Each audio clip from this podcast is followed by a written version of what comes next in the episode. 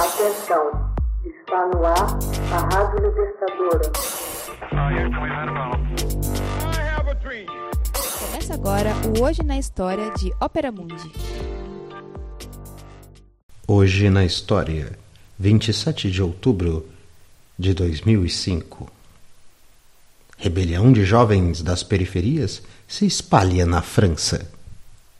Uma onda de revolta e violência se espalhou pelos subúrbios da França a partir do dia 27 de outubro de 2005, quando jovens de famílias de baixa renda, na maioria filhos e netos de imigrantes, queimaram carros, prédios e enfrentaram policiais com pedras e coquetéis Molotov, na maior rebelião do país desde maio de 1968. Os distúrbios começaram depois que se espalhou a notícia da morte de dois rapazes em Chilly-sous-Bois, distrito operário, a 16 quilômetros de Paris. Teriam sido abordados pela polícia e fugido. Perseguidos pelos policiais, tentaram se esconder dentro de uma subestação de energia elétrica, onde acabaram eletrocutados e mortos. Outros jovens culparam a polícia pela morte dos colegas, e uma reação espontânea se espalhou pelas periferias de diversas outras cidades francesas em poucos dias, até sair do controle. Incendiar carros foi a expressão mais comum da revolta. Os ataques, sem vítimas, miravam na propriedade das classes médias e alta em órgãos do Estado, em ônibus em alguns alvos aleatórios. Aos poucos, o vandalismo foi migrando das periferias para o centro das cidades. Policiais reagiam com cacetetes e bombas de gás lacrimogênio. De outubro a novembro, todas as 15 regiões metropolitanas da França tiveram episódios de distúrbio. Marselha, Lyon, Strasbourg, Toulouse, Renault, Lille, Armen e várias e várias outras.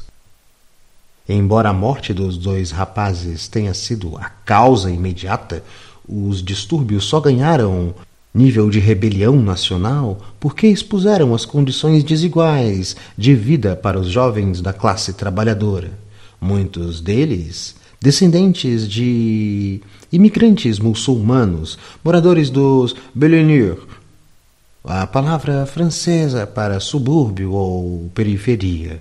Mais do que simples destruição, o episódio de Clisseau-Bois desencadeou a vontade de demonstrar a raiva contra o Estado francês por problemas como o desemprego, a intolerância e o racismo. Em 8 de novembro, a situação chegou a tal nível que o governo decretou o estado de emergência o então ministro do Interior, Nicolas Sarkozy, responsável pela segurança pública, anunciou uma política de tolerância zero contra atos de violência. Chegou mesmo a se referir aos delinquentes como recorde, termo pejorativo tanto para escória social quanto para raça.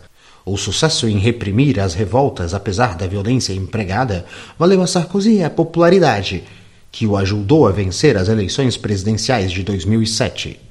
A pacificação se deu às custas de uma intensa repressão que contou com a mobilização de 18 mil policiais, sendo 2.600 recrutados às pressas, e a organização de centenas de patrulhas móveis, o estado de emergência permitiu à polícia decretar toques de recolher, realizar batidas, blitz, buscas em residências sem mandato judicial.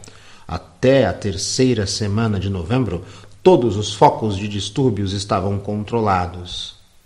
Ao final, cerca de 2.800 jovens haviam sido detidos e quase 9 mil carros foram queimados. Só uma pessoa morreu. A chamada revolta da periferia chamou a atenção para as condições de vida dos jovens de baixa renda, cuja baixa qualificação só lhes permite executar trabalhos mal remunerados, e principalmente para a questão da integração das comunidades de imigrantes. Mesmo após a segunda e a terceira geração, muitas pessoas de origem magrebina, árabe ou subsaariana não se sentem cidadãos de pleno direito do país onde vivem, ou um problema que, assim como a França, outros países da Europa Ocidental ainda não descobriram como resolver. Hoje na história. Texto original: Pedro Aguiar. Narração: José Igor. Edição: Laila Manuele. Você já fez uma assinatura solidária de Opera Mundi? Com 70 centavos por dia, você ajuda a imprensa independente e combativa. Acesse www.operamundi.com.br/apoio.